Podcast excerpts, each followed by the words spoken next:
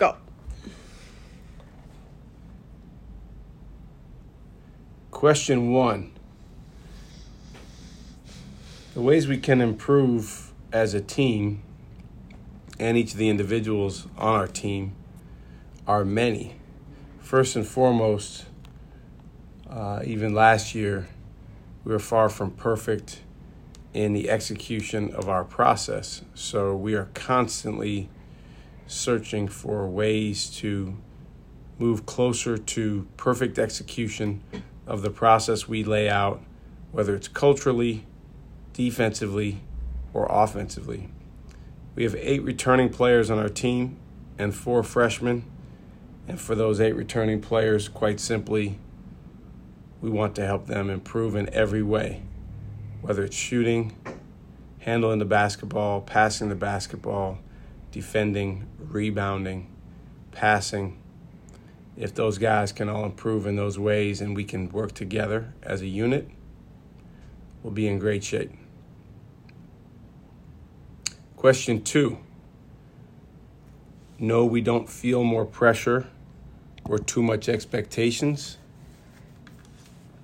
because honestly, we don't put a whole lot of stock or onus on what people outside say, and we always have high expectations for ourselves. Question three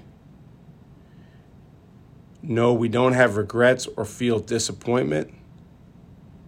That would be dwelling in the past. Our focus is on the present. Question four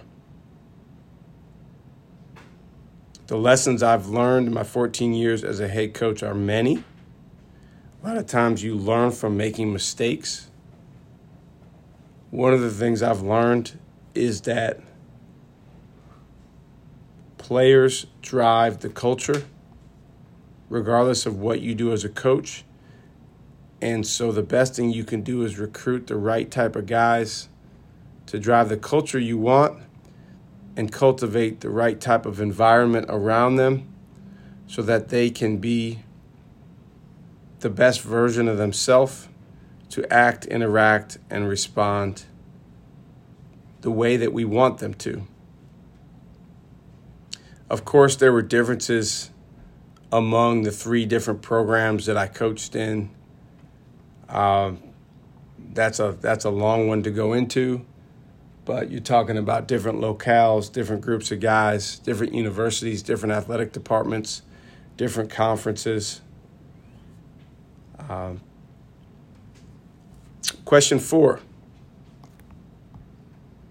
How do we prepare for a day to day tournament in Maui?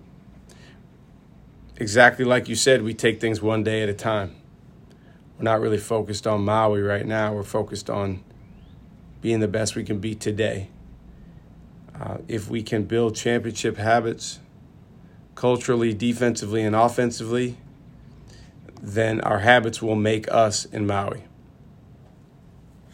The big question six the Big East is a terrific conference. I'm very grateful to be part of it. I'm grateful to be at Marquette. Uh, I love the fact that it's a very competitive conference. Every single night is a war, and it's a ton of fun to be a part of it. In terms of uh, who we think will be the most dangerous, not really focused on that because to me, if we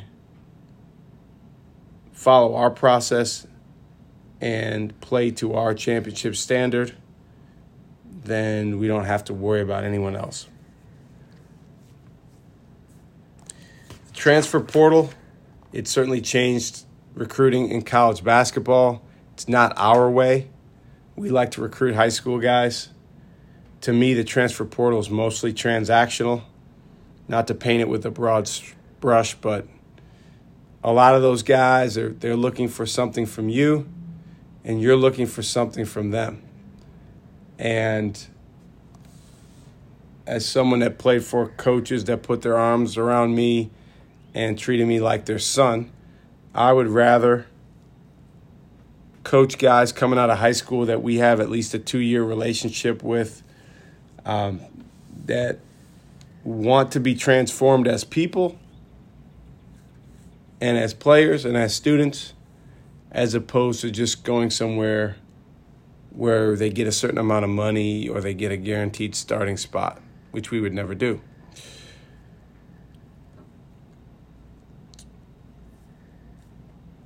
Question eight